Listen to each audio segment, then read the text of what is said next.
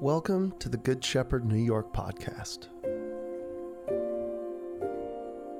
Good Shepherd New York is a community helping New Yorkers embody the love of Christ for the good of our neighbors.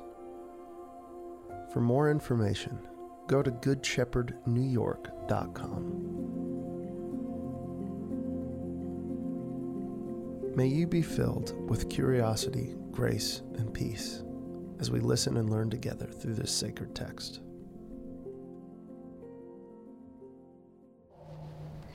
And now, a reading from the Gospel of Matthew, chapter twenty-one, verses twenty-three to thirty-two. Jesus entered the temple courts, and while he was teaching, the chief priests and elders of the people came to him. "By what authority are you doing these things?" they asked, "and who gave you this authority?" Jesus replied, "I will also ask you one question. If you answer me, I will tell you by what authority I am doing these things. John's baptism, where did it come from? Was it from heaven or of human origin?" They discussed it among themselves and said, "If we say from heaven, he will ask, then why didn't you believe him? But if we say of human origin, we are afraid of the people, for they all hold that John was a prophet." So they answered Jesus, "We don't know." Then he said, "Neither will I tell you by what authority I am doing these things. What do you think? There was a man who had two sons. He went to the first and said, 'Son, go and work today in the vineyard.' 'I will not,' he answered, but later he changed his mind and went. Then the father went to the other son and said the same thing. He answered, 'I will, sir,' but he did not go. Which of the two did what his father wanted?" "The first," they answered. Jesus said to them, "Truly I tell you, the tax collectors and the prostitutes are entering the kingdom of God ahead of you. For John came to show you the way of righteousness, and you did not believe him, but the tax collectors and the prostitutes did. And even after you saw this, you did not repent and believe him." The gospel of our Lord. Praise to you, Lord Jesus Christ.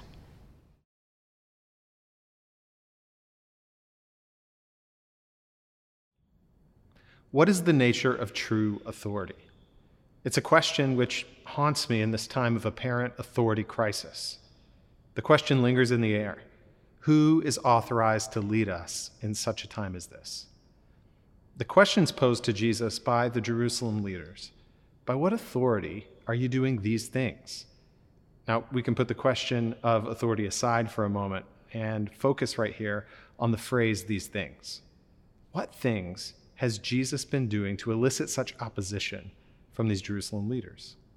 Well, in terms of timeline, this is Holy Week. It's the final seven days of Jesus' life. And the tension between Jesus and the religious and political machine in Jerusalem has been coming to a head. And it's here that most of the important drama of the story occurs. The "these things" of their question is, in short, the public and the dramatic events of Jesus' performance, right? They challenge the authority of the Jerusalem leaders, these acts. He's entered Jerusalem symbolically, right? The moment that we remember on Palm Sunday, riding on a donkey, not a war horse, subverting the very idea of victory that those palm branches represent. And this gesture, it screams loudly that the time is up for our way of winning through domination and through strength, the way of ego and empire, what the Bible calls idolatry and unrighteousness.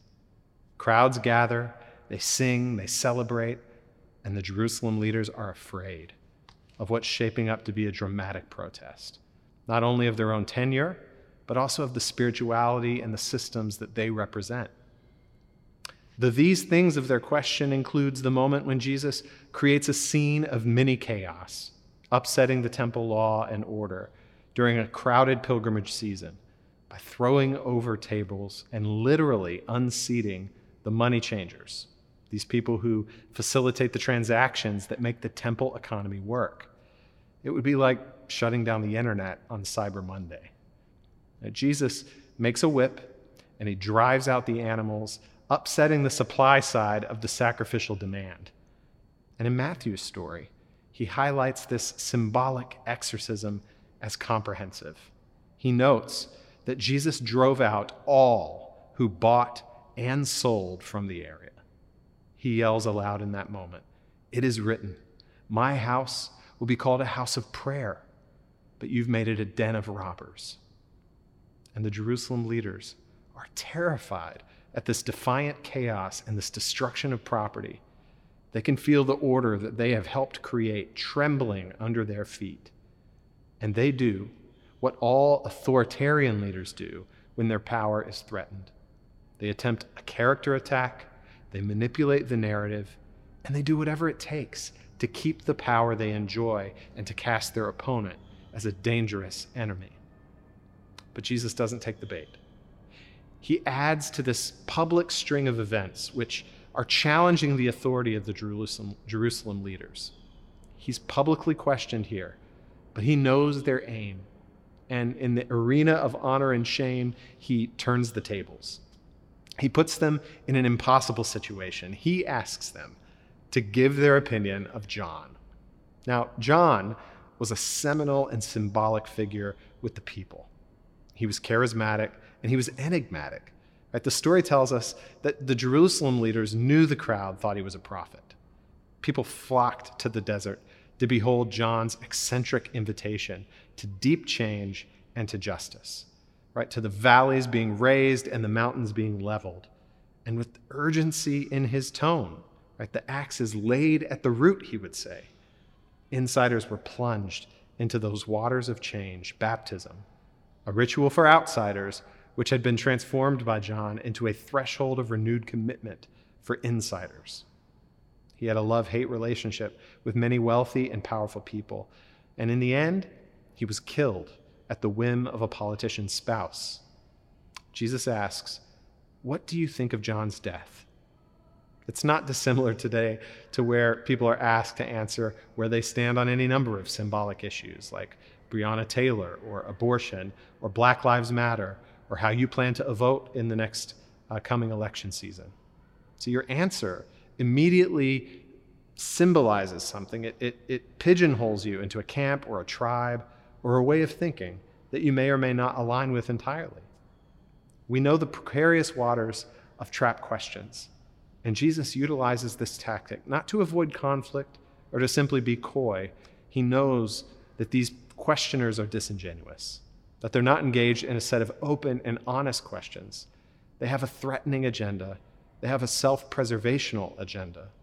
And Jesus is aiming to point out its absurdity and its moral bankruptcy. Is John's baptism from heaven, or is it of human origin? Jesus asks. I'm feeling trapped between the people's love for John and also their own apparent disregard for John's message, they dodge. "We don't know," they say. Only this isn't the refreshing gesture of humility that we truly need from our leaders at times. Instead, it's an ignorance of convenience. It's intended to save their skin in the moment. And so Jesus says, "Neither will I tell you where I get my authority." But instead of leaving it at that, Jesus begins to hint at where he derives his authority actually. And at the same time, he insinuates the problem with the authority of the Jerusalem leaders. The hint is in the form of a story. Two sons are asked to do something by their father. One says yes, and then doesn't actually do it.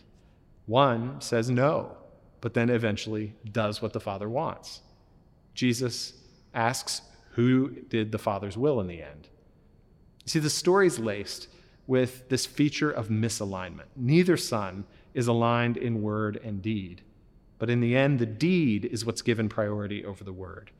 And Jesus is saying, essentially, talk is cheap when it comes to authority. The authority of the Jerusalem leaders was corrupt, it was sick. And the particular malady that Jesus points out is its misalignment. Right? They talk about God, they stand for what's right, but their lives are not in line with the message. Their lives are not in line with the values that they are installed to protect and to preserve. For Jesus, true authority is about alignment. The healthy integration of what one values and believes and how one actually acts. This isn't just a momentary decision, it's a trajectory. It's not about perfection, but it's about the ability to self-assess, to pivot, and to change once again. See, the tax collectors and the sinners are entering the kingdom ahead of you, Jesus tells them. Now, they weren't perfect, but they recognized the authority of John and Jesus, which was rooted in integration of word and deed.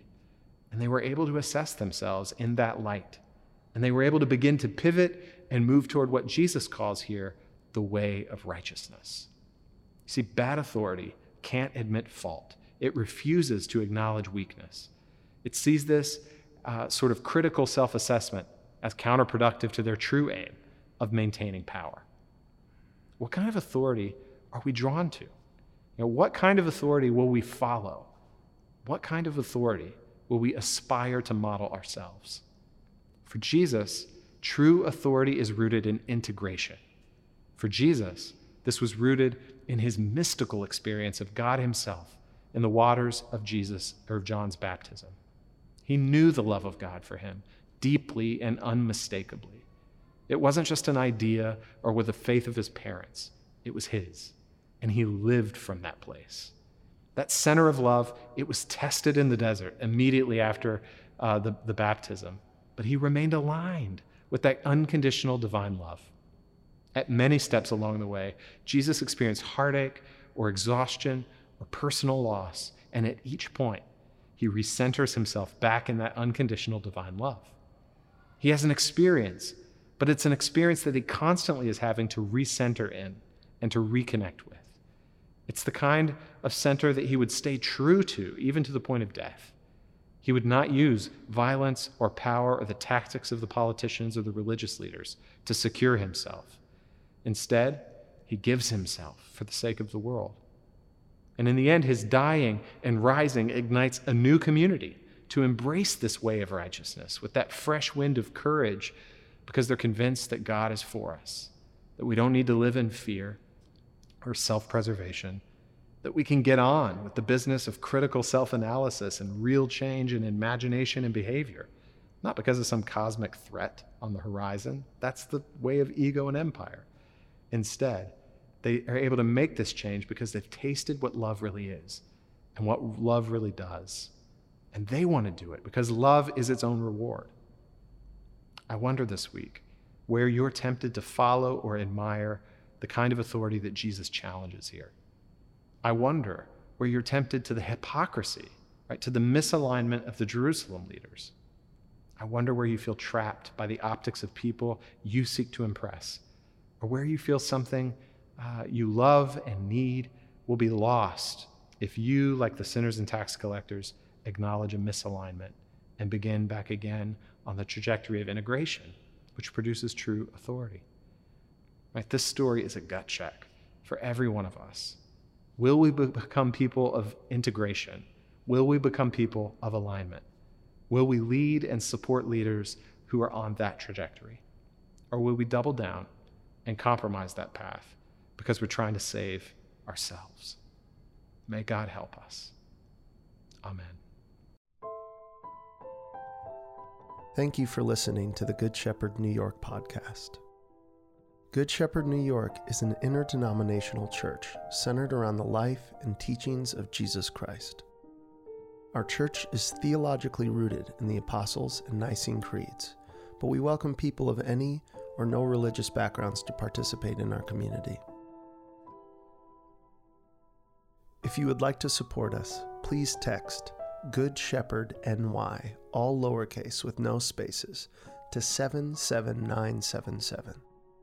That's Good Shepherd N Y to seven seven nine seven seven. Or visit our website, good shepherd new york dot com. Thank you for listening.